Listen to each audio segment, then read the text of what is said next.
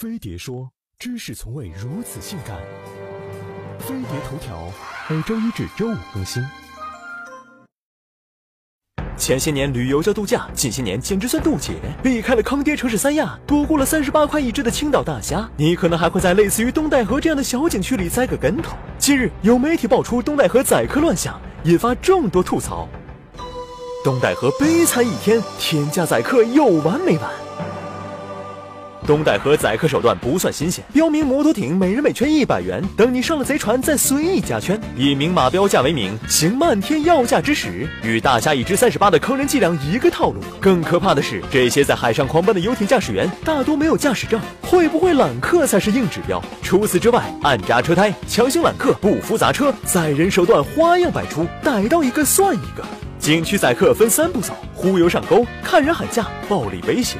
虽然普遍到人人心知肚明，但永远是流水的游客铁打的黑店。一是因为宰客行为隐蔽性高，游客一时大意没有掌握相关证据，无法举证，就成了维权路上的最大障碍，加大了执法难度与成本。利益网络盘根错节也是主要原因。有些执法部门内部人员与不法店家形成攻守联盟，合起伙来的地头蛇，自然也有了猛压强龙的能耐和资本。地方有时为了维护城市形象，也会抱着小事化了的心态拖延行事，故意遮掩。据中国旅游经济蓝皮书显示，二零一五年全年，我国接待国内外旅游人数已经超过四十亿人次，而二零一六年还会继续增加。不过，如果权力还是不作为，宰客者也一直嚣张，游客又没有及时维权的平台通道和放心的旅游环境，旅游经济恐怕只能继续畸形发展。而在此之前，游客们出门在外，不仅要保证智商时刻在线，武力值、耐力值也要全部加满呐。